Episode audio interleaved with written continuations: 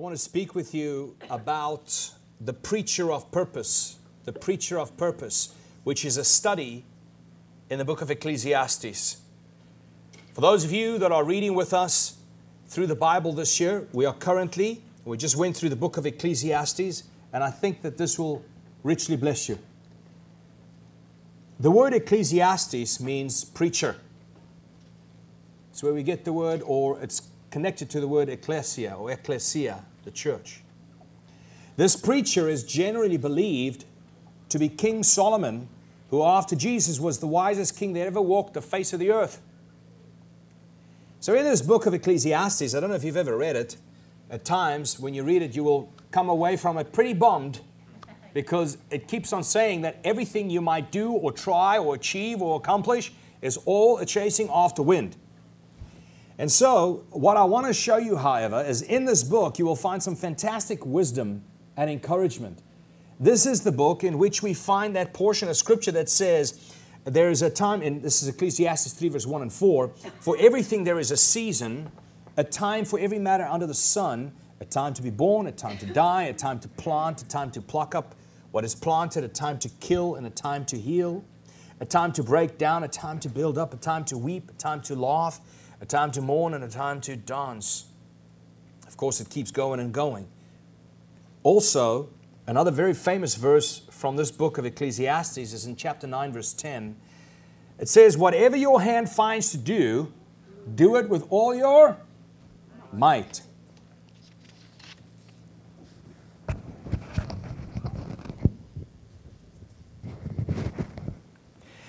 And here uh, is an interesting one uh, that will set many of us straight. This one here is one of my favorite ones, but it says in Ecclesiastes 7, verse 10 Don't long for the good old days. This is not wise. People live longing for the good old days and so waste the life that they have. Isn't that fantastic wisdom? Stop saying the good old days. This day is good. Make it good. but here is my most favorite one. Oh, let me say one of my one of my most favorite ones in the book of Ecclesiastes, chapter 11, verse 4. It says, If you wait for perfect conditions, you will never get anything done. In layman's terms, pull the trigger, will you? Get married already. Before we uh, dive into the big idea, however, of this fascinating book, I'd like to create a need for what we're about to discuss. Because sometimes you don't value the answer to a question you don't know. But when there's a question, now your mind starts searching and your heart starts searching for the answer. So, what I'd like to do is I'd like to take a quick look at the state of our community to see just how hopeless and how void of meaning society is today. So what I did was I studied a few I studied a few articles on suicide rates in the United States. And so this is taken from the American Foundation of Suicide Prevention. And I'm going to read to you exactly what they, uh, the, the points that they had right at the top of the article. It said, the suicide rate in 2021 was 14.04 per 1,000 individuals. On average, therefore, there are 132 suicides per day. White males accounted for 69.68% of suicide deaths in 2021. That is almost 70% of all suicide rates, all suicides. According to the NIH, which is National Institute of Health, in 2020, the suicide rates among males were four times higher than among females. As a matter of fact, for every five females who commit suicide, 22 men commit suicide. Just in 2021, 1.7 million people in the United States attempted suicide. 1.7 million. That's what we know of. The increase in suicide rates over the past year is shocking. It's unacceptable. We have to look at that. However, my question is what drives this sense of meaninglessness that leads to such high rates of suicide? You know, somebody has to come to the point of where nothing makes sense anymore. They have to come to the point of this is no longer worth it. They have to come to the point of I'd rather not be here if this is what it's all about. What drives that sense of meaningless? They have to come to the point of there really just is no longer any meaning, neither is there any purpose for this anymore. Let's do away with. What brings them to that point? And what is driving these rates so high today? What causes this lack of value, the lack that they have of the value of life, where life seems worthless to so many people? What is behind it? I believe that the book of Ecclesiastes sheds a bright light on this issue.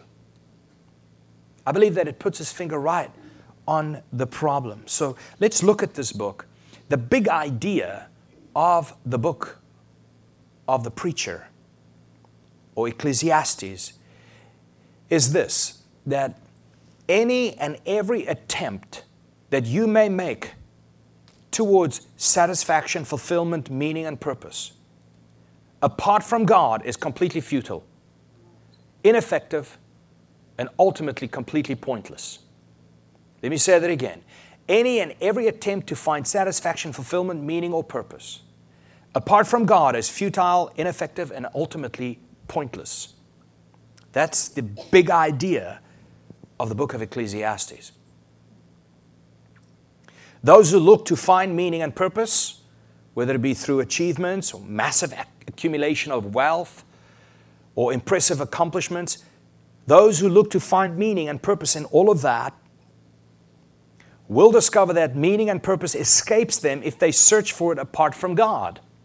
So Ecclesiastes does not say, do not have achievements, do not accumulate wealth, and do not have impressive accomplishments. It said if you, if you look for those things apart from God, if in fact those things become an end within themselves, apart from God, fulfillment will escape you completely purpose will escape you completely, and that's how you will come to this place where nothing is meaningful, sufficiently meaningful for you to continue living. That's how people come to this place where there simply is no purpose in what we continually do down here on earth. So, the bottom line here is with a big idea that is apart from God, futility remains man's only option. Apart from God, purposelessness is inescapable. Apart from God, meaninglessness is inevitable and it's unavoidable. To give clarity to Ecclesiastes, however, when you read the book, as we just did, there are two terms that need to be understood and need to be understood very clearly. Two terms that they use or that he uses many times, average 30 times each term is used. The first term is vanity of vanities. The second term is under the sun. Now, we, if we understand those two terms and we realize why he uses it, then we're going to understand Ecclesiastes much clearer. So the preacher writes this book on the reality of life and starts with the statement, vanity of vanities is found in Ecclesiastes 1, verse 1 and 2. It says, The words of the preacher the son of David, king in Jerusalem. Vanity of vanities, says the preacher. Vanity of vanities, all is vanity. Now, we don't oftentimes use the term vanity in, which the, in the way he used it. Because what we think of is the vanity where wifey goes and fixes her makeup, right? Uh, but Vanity in this, ten, in this context means futility. It means empty of any value. It means empty of any significance, zero purpose. And here he's saying everything is zero, has zero purpose. Everything has zero value.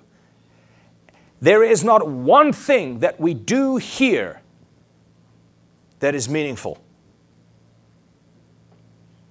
of this portion of Scripture, R.C. Sproul actually gives some insight, which I thought was Um, very interesting. He says that, quote, when the author repeats himself by writing vanity of vanities, he uses it twice, he's using a literary device that communicates radical emphasis. We say, so and so is a man of man among men. We say, he says, the Bible is not just a book, but the book of books. We say of Jesus that he is not only the king, but he is the king of kings. See? That literary device takes the word vanity and elevates it to the ultimate degree. What the preacher is saying is that everything is futile, everything is empty to the highest and ultimate degree. So you open up the book of Ecclesiastes and you go like, why am I even reading this? I'm looking for purpose. I'm not trying to be I'm not trying to be convinced that there is no purpose. I already feel like I need more purpose and now you're telling me that there is no purpose. Why am I even reading this? Well, we're going to see in a little bit how this preacher came to the conclusion that everything in this life is in fact futile. But first, let's look at our and uh, put our attention to that second term and we see what it means. What did he mean by saying under the sun? Well, the preacher uses this term 28 times. Uh, with this term, he's referring to all who build their lives on the earth, under the sun. This is over and against the eternal God who sits on his throne and abides in heaven. That is the idea of it being him sitting above the sun, right? So the writer is, in essence, drawing a line that separates earth from heaven. So here's the sun, everything under the sun, Here's the sun, everything above the sun. All right? So he basically separates heaven and earth. He separates temporal life from what eternal life. So how did the preacher discover the emptiness and the meaning of this temporal life under the sun? Well, what he did was he planned to go out and search for fulfillment in many places, in many ways, as he possibly could. And I'm going to show you, I'm going to go down the list of all the things he attempted to go after in order to make this life under the sun, this temporal life, this earthly life, he tried to make it meaningful. He tried to inject purpose into it. And these are the things he went and tried out. In Ecclesiastes 1, verse 10 and 12, the preacher searches for meaning in progress and scientific discovery but discovers there is nothing new under the sun.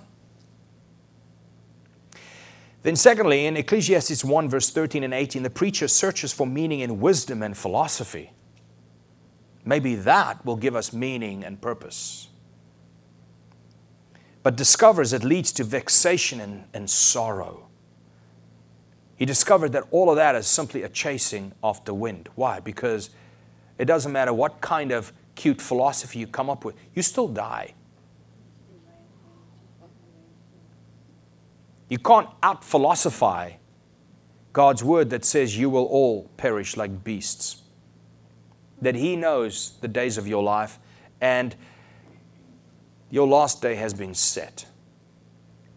Let's read it. Ecclesiastes 1, verse 13, it says, And I applied my heart to seek and to search out by wisdom all that is done under heaven.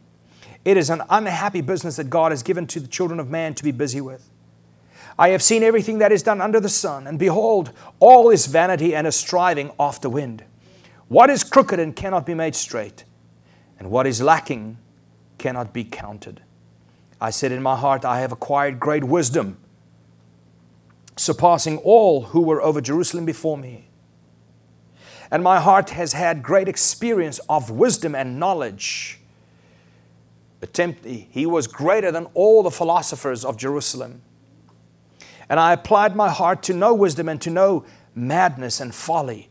I perceived that this also is but a striving after wind. For in wisdom, for in much wisdom is much vexation. And he who increases knowledge increases sorrow. So, we see that he tried progress in scientific discovery and there was nothing new under the sun. He tried wisdom and philosophy, it led to sorrow. Then what he did is in Ecclesiastes 2, verse 1 and 2, he tries, he searches meaning and purpose in pleasure and entertainment and finds it empty and useless, unable to provide any kind of meaning. Did you realize or do you realize that every one of us have a certain capacity for pleasure and we cannot enjoy anything beyond it? That's why you'll find the child with the absolute most amount of candy and toys and TV games and videos all day long, eventually it makes them very unhappy. We when our pleasure, when we have exhausted our capacity for pleasure, we're reaching higher and find nothing. We're searching for something else now to give us pleasure, and we can't find it. And now we're angry. Because anger is a secondary emotion. Anger is when you have an unmet expectation. You see, I was expecting something, it didn't show up, and now I'm angry. It's an unmet expectation. Anger is a secondary emotion. And so when, when pleasure, your capacity for pleasure is, is kaput, when it's, when it's down, when it's over, you're reaching higher for more and, you, and it's not met. And now a child turns to anger and you go, Why are you angry? I've given you absolutely everything. You got more than anybody else that I know. And so, this is what Solomon, the preacher, experienced right here giving himself to pleasure, giving himself to entertainment, but he finds that it's ultimately empty and it's actually useless because what can you do with it? Ecclesiastes 2, verse 1 and 2, it says, And I said in my heart, Come now, I will test you with pleasure. Enjoy yourself. But behold, this also was vanity. I said of laughter, it's mad, and of pleasure, what use is it? How did it save me? From the inevitable. And then, fourthly, in Ecclesiastes 2, verse 4, the preacher searches for the meaning of life in architecture, in beauty, in the construction of buildings, and by acquiring real estate. Maybe if I just own a lot. And then number five in Ecclesiastes 2, verse 7 and 8, the preacher searches for meaning and purpose in multiplying his servants. Everybody serve me. He got all these wives, including that, and he got concubines and luxury and investments. That's chapter 2, verse 7 and 8. And he found it to be empty. So, however, the conclusion the preacher arrives at after all of the searching is that he hated his ambitious, his ambitious efforts to gain meaning. He hated his efforts. He hated his ambitious efforts to gain not just meaning, but fulfillment and purpose because they were all empty. It was all vanity to him. It didn't change his inevitable outcome. He realized that nothing, ha- nothing is long term if all you live for is under the sun. He became filled with despair when he realized he actually does not have any answers for his questions regarding a meaningless life. Here is why the preachers, uh, the preachers concluded everything is vanity. I want to read it to you in Ecclesiastes 2, verse 18 through 21. It says, I hated all my toil, I hated my work, because he realized it was for nothing. I hated all my toil in which I toil under the sun, seeing that I must leave it to the man who will come after me. And who knows whether he will be wise or a fool? Yet he will be he will be master of all for which I toiled and used my wisdom under the sun. This also is vanity. So I turned about and gave my heart up to despair over all the toil of my labors under the sun.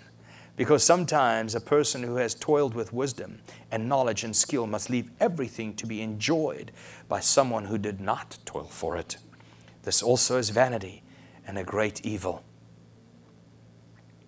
In Ecclesiastes 3, verse 19, he continues, he says, For what happens to the children of man and what happens to the beasts are the same. In other words, what happens to these wonderful human beings, all, all you humanists, what happens to you and what happens to the beast of the field. It's the same thing. You think you're special. The inevitable stares you down. Verse 20 All who go, all go to one place, all are from the dust, and to dust all return. So he was considering the fact that if, if there's no afterlife, all right, if all he's focused on is below the sun, and all he lives for is what happens below the sun, and all he lives for, all his purposes, is aimed at what happens below the sun. And if there is, uh, if, if, if this life is all there is, then what do we live for? Because the inevitable is there. There is nothing we do that has longevity. Everything we do and experience goes away, just as if it never was, just goes away. Then you think about, but I did so much and then it all just goes away? What vanity, this life under the sun. All our hard work, all our gain, all our pleasure, all our purpose, as if it never was. We buried and then we are forgotten. That's a wonderful thought. Vanity of vanities to the highest degree, emptiness to the highest degree. So, what is the solution he discovers? Because this is where this is where God of course he's a genius. But he's so genius in how he puts every man in checkmate. Because there isn't a philosopher, there isn't an atheist that you listen to on TV, some elitist atheist that's now so famous and well known and everybody celebrates because they can ask you questions about God that you cannot answer. Yeah, sure. But you realize if all you live for is this life, it's futile and you know it. And that's why you're so depressed. And that's why so many are in the category of saying, the meaninglessness of this life is too much to bear. Let me rather end it now. So, what is his solution that he discovers? What does the preacher conclude What is it that would take away this emptiness, this purposeless, this meaningless of life? And what can make it meaningful? Well, in Ecclesiastes 12 13, he says, The end of the matter, the end of the matter, after having searched from beginning to end, at the end of his life, he says, after all has been heard, fear God. Look beyond the sun, in other words, not just everything below the sun. Everything below the sun, if that's all you live for, if everything you do is a means unto its own end, it's meaningless. But if you acknowledge what happens above the sun, in other words, if you acknowledge God sitting on his throne, he says, Fear God, keep his commandments, for this is the whole duty of man. The whole duty of man, all of your searching, all of your accumulation, all of your achieving, all of your accomplishments, all of your doing, all of your toil, all of your hard work, no matter what it is, fear God in it. Acknowledge Him. Why do you think we pray? Lord, if it be thy will, allow us to go to this city and that city, start a company and make a lot of money. If it be your will, God, whatever it is, in other words, look beyond the sun in all of your planning. Look beyond the sun in all of your strategy. In other words, look to God. He is sovereign. And that is, that is the problem I see that the modern church has, is they no longer see God as sovereign. They have elevated themselves to a place where God is now having to be okay with whatever they choose to do. It's like Jesus says, Yeah, I go I prepare a place for you. I'm going to go and prepare a place. In my father's house are all these mansions. He built all these mansions. And currently, this is the message that's preached today. Currently, he's sitting there going like, I hope somebody chooses me so I can fill this room, at least one room. I hope somebody chooses me so at least Man, let's, let's hope for 50% occupation in, for the rest of eternity. So at least I can fill half of my mansions. Now, He made every mansion for a specific person. He is sovereign in all things, especially in salvation. So, what is the solution? The end of the matter. All has been heard. Fear God. Fear God in how you get up and go to work in the morning. Not just fearing God in your kind of work, but fear God in the way you do your work. Fear God in how you treat the people. Fear God in how you treat your family. Fear God in how you treat your children. Fear God in how you treat Him. Fear God in how you treat His body. Fear God in what you do with your mind. Fear God in what you allow your thoughts to do. Fear God in what you allow your desires to grow into. Fear God in what you do with your vices. Fear God in what you do with when you step over the line with another person. A couple of men, we got together a while ago and we were talking about okay, so how often do you apologize? How often do you apologize? Well, not really. I don't really apologize much. What you are saying is you don't really think that you're doing anything wrong. it's like, you, you know, uh, people who don't apologize are people who are who, who have a twisted view of themselves because they see themselves as not ever you know, stepping out of line relationally with other people.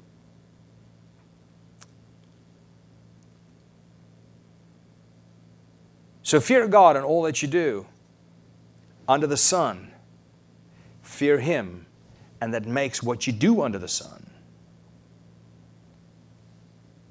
meaningful. Why? Because now you're playing the long game. Now you're playing the eternal game. Now you are eternally minded. The preacher here discovers outside of God, everything under the sun would be meaningless. But considering God, fearing Him in what you do under the sun makes it eternal, therefore meaningful and purposeful.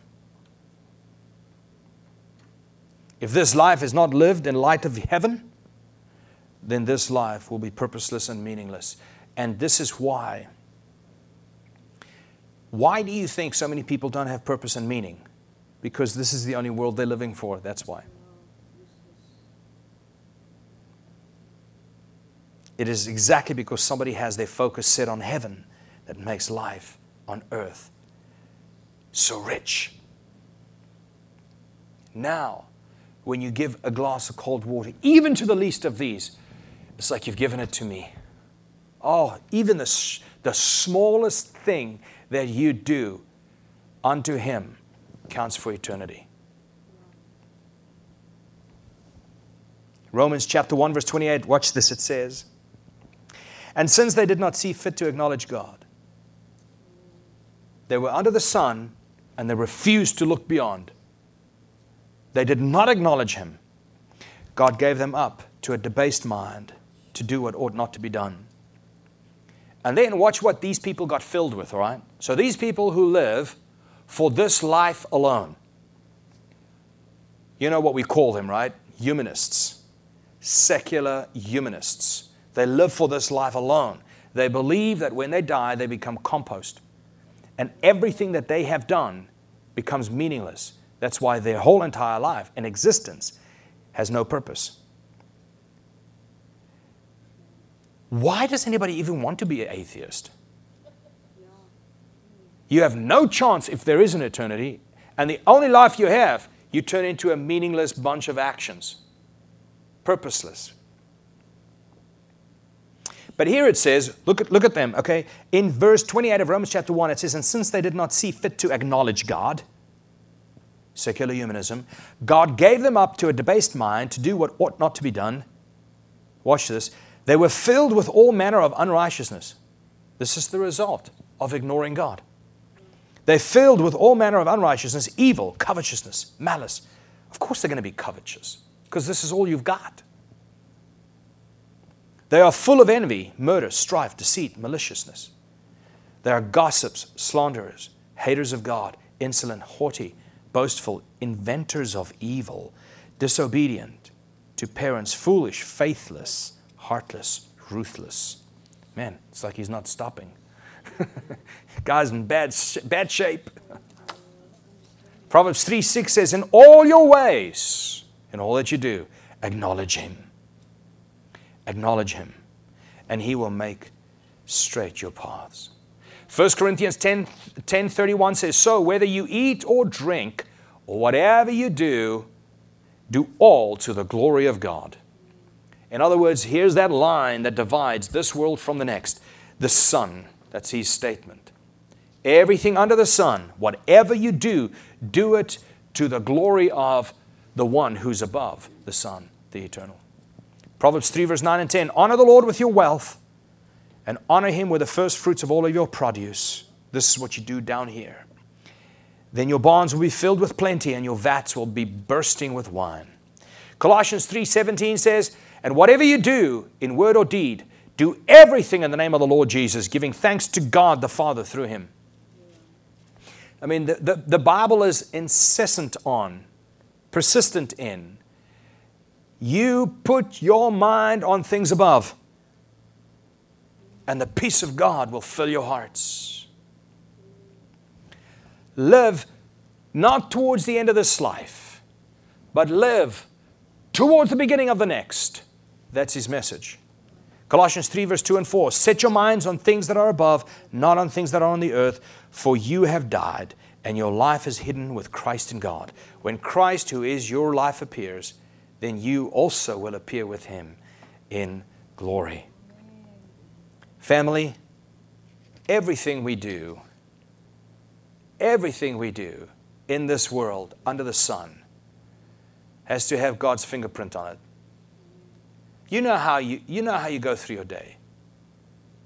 Your conscience is all, uh, your conscience is having a party all by itself. You know, you're all happy and everything. The moment you step out of line, your heart smites you. Why? Because you know God is here. Nothing escapes him, right? That's what the Bible means by always pray.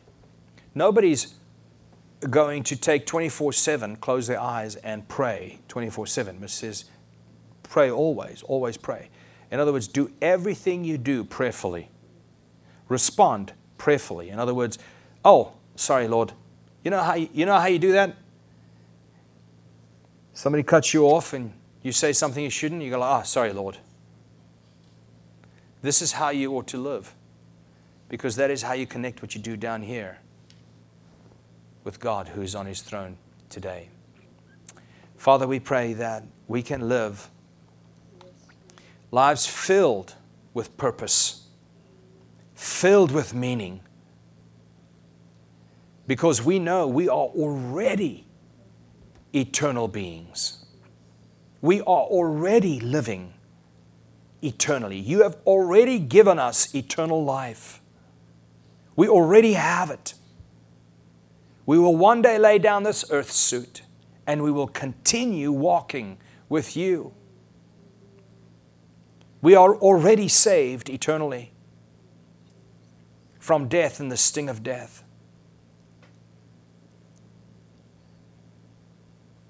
And since we are living for eternity, Father God, every single thing that we do here matters there.